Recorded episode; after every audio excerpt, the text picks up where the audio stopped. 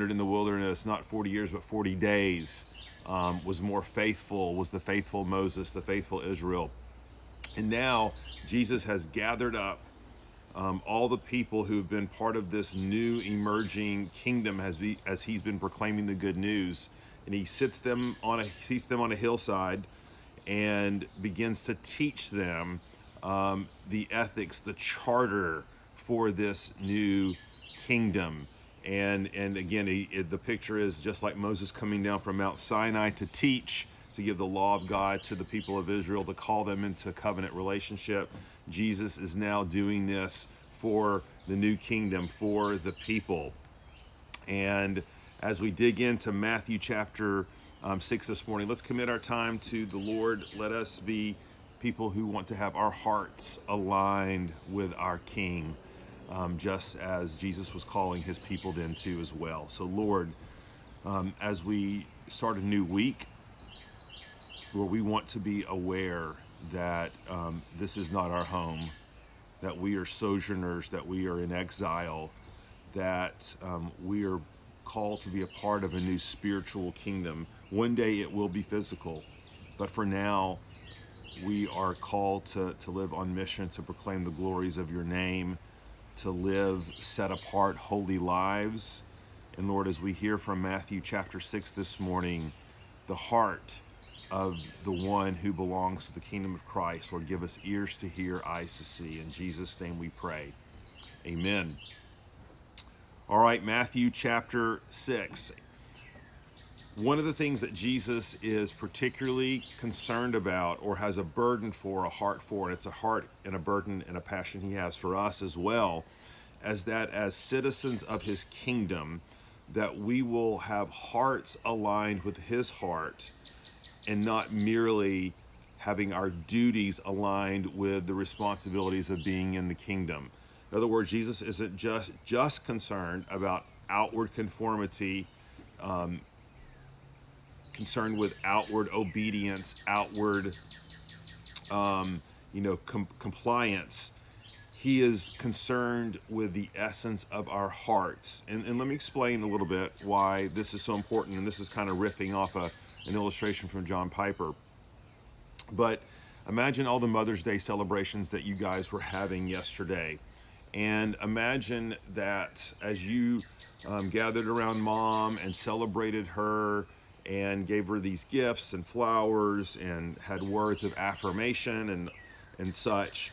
And, and, and she were to say, You guys did not have to do this. You did not have to do this and someone in your family foolishly responded and said, "Well, you know, mom, we we kind of did have to do this because you know, if if we had if we had not done it, we know you would have been upset, or you know, we we we we, we knew that this was kind of what you would anticipate happening, and and we were we we in other words, we we we, we were responding here out of duty, right?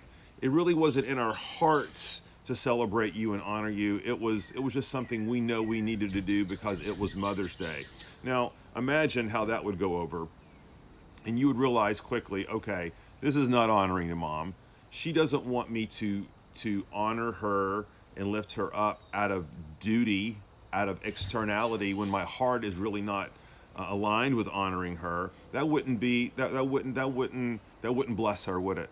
Well, think about that in the same way in our relationship with God that that what Jesus is concerned about here is not just that we are following him and obeying him, but that we are doing so from the heart. That we do not have hearts that are really far from him, but but they're actually being a spirit of hypocrisy underneath all of it that's just for show. And and so this is what Jesus is bearing in on here He's obviously has in part the, the religious leaders in mind who are all about the act, um, outward conformity, acts of external obedience, but who had hearts far from God, who were whitewashed tombs. And there's three specific spiritual disciplines that or practices that Jesus puts his finger on that are just really pertinent for us so that we can understand how they are meant to align our hearts with the hearts of our King and are not to be mere um, situations where we are pursuing external obedience. And, and those three that we find in Matthew 6 are prayer and giving and fasting. And we're going to talk about the, the positive side of those and what those are intended to do. But let me first just kind of note some misconceptions that that we have about um, about each of these three prayer giving and fasting. Let's look at let's look at giving first in, in verse 1 chapter 6 it says beware of practicing your righteousness before other people in order to be seen by them. That that in essence is the charter over this whole chapter. Beware practicing your righteousness before other people in order to be seen by them now, some people take this to mean that we should not practice righteousness in front of people at all, right?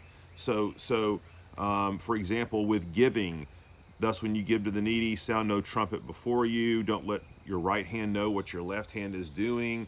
Um, and there can be all sorts of kind of bizarre applications of this that, well, we shouldn't take a public offering, or we should not celebrate generosity in the life of the church, or, or, or we, we shouldn't tell one another what we give. And, and there's some good warnings there.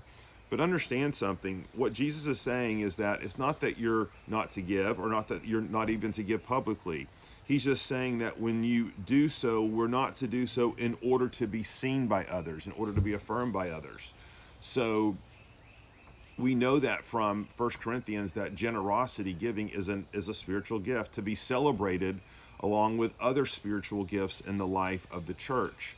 And and sometimes we have a perception that we're sort of put a fence around the celebration of generosity and giving when in fact um, jesus is not warning against that. He's warning against doing it for the wrong reasons. Now sometimes we can try to put a hedge around this idea of being generous and giving because we're trying to protect ourselves. We're trying to protect our lack of generosity.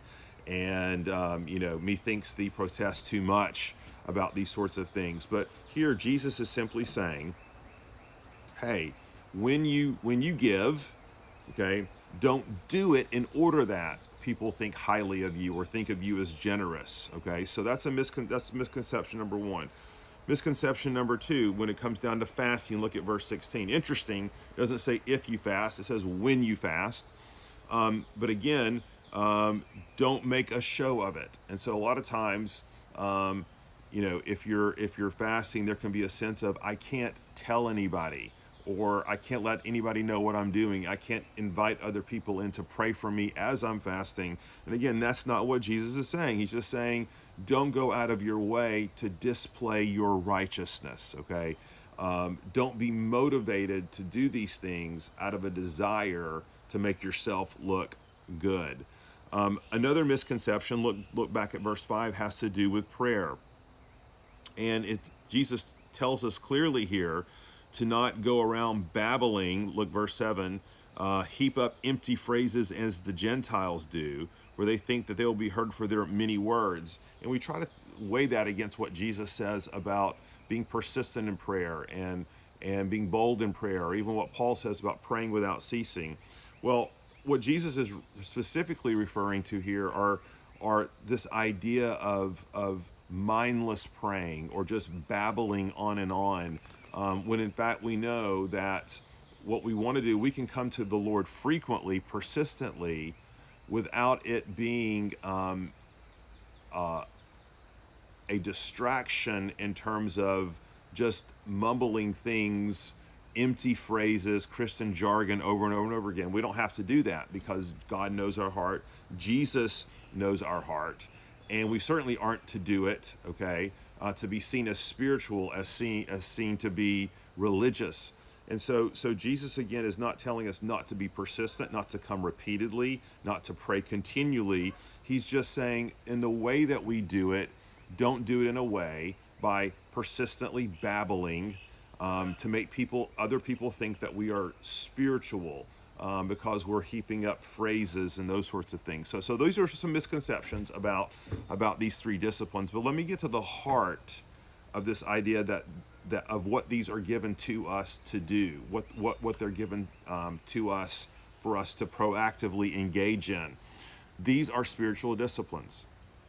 And as such, um, interestingly, here it never says if you give, or if you pray, or if you fast.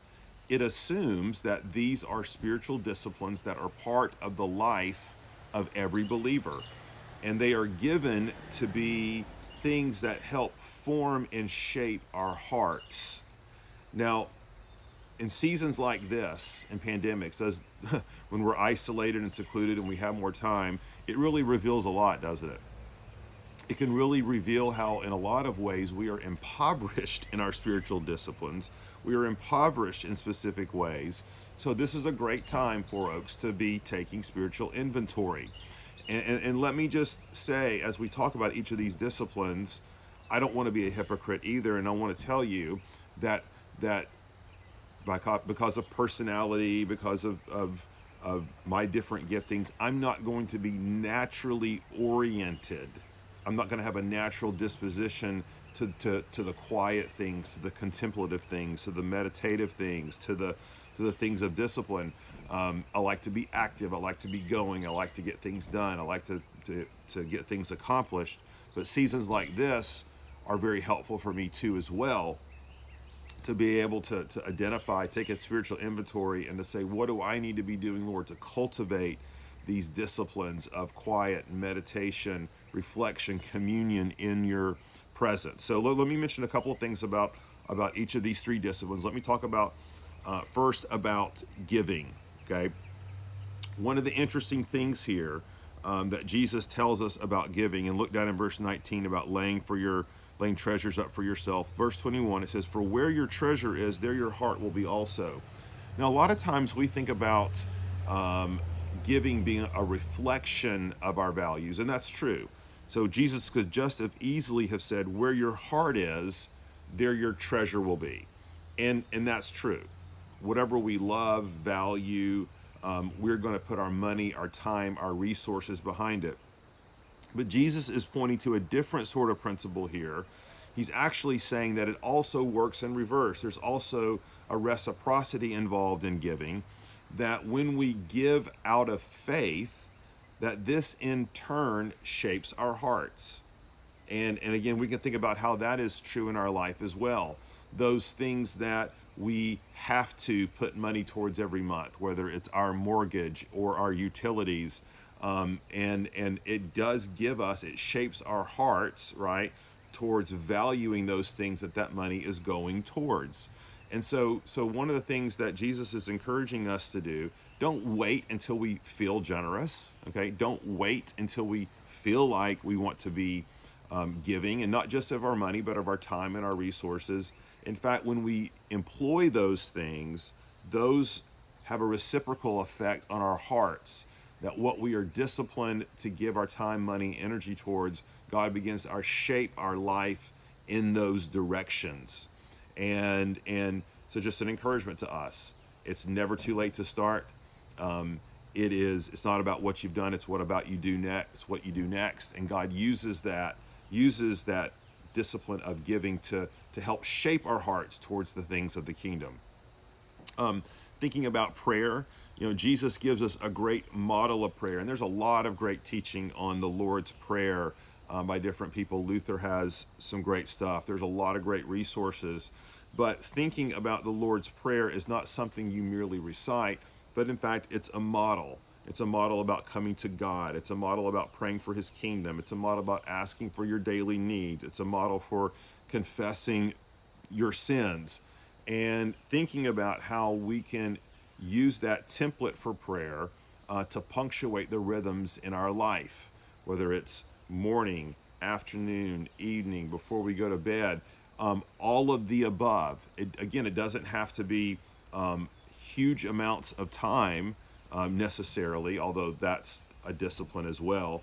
But but really the frequency. Let me just encourage us, Four Oaks, towards the frequency of prayer, even if it's for short amount of times during the day that these things seek to cultivate a closeness and communion with God.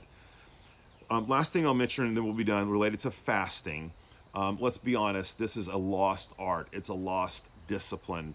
And for other eras and times and in places in the world and history, that discipline was much more natural because people were so used to going without. And those occasions of going without were opportunities to seek the Lord and to have Him cultivate um, dependence in our hearts upon Him.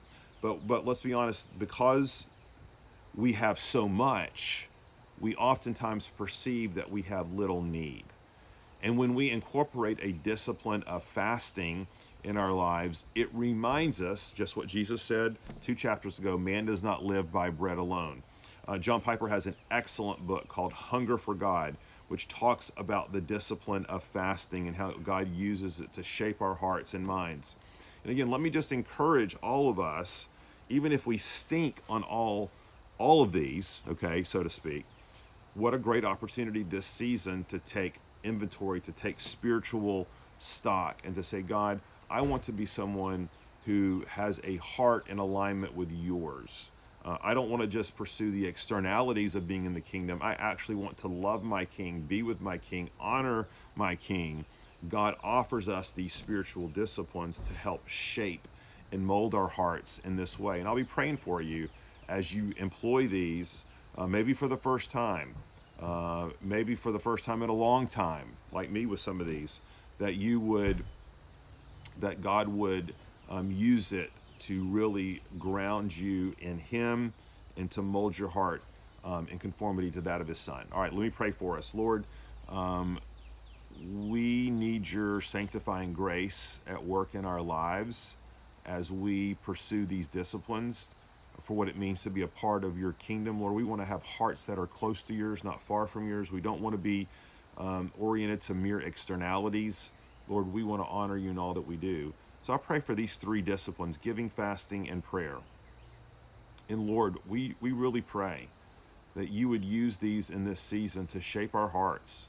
Or might it be a, a 24 hour period just to be without with food and water? Might it just be a, a step of faith to give um, over and above maybe what we, we currently do? Um, Lord, whatever it may be, Lord, we just pray, Father, that you would use it to make us more like your son. It's in his name that we pray. Amen. Thanks, Four Oaks. Great being back with you. See you tomorrow, same time, same station for Matthew chapter 7.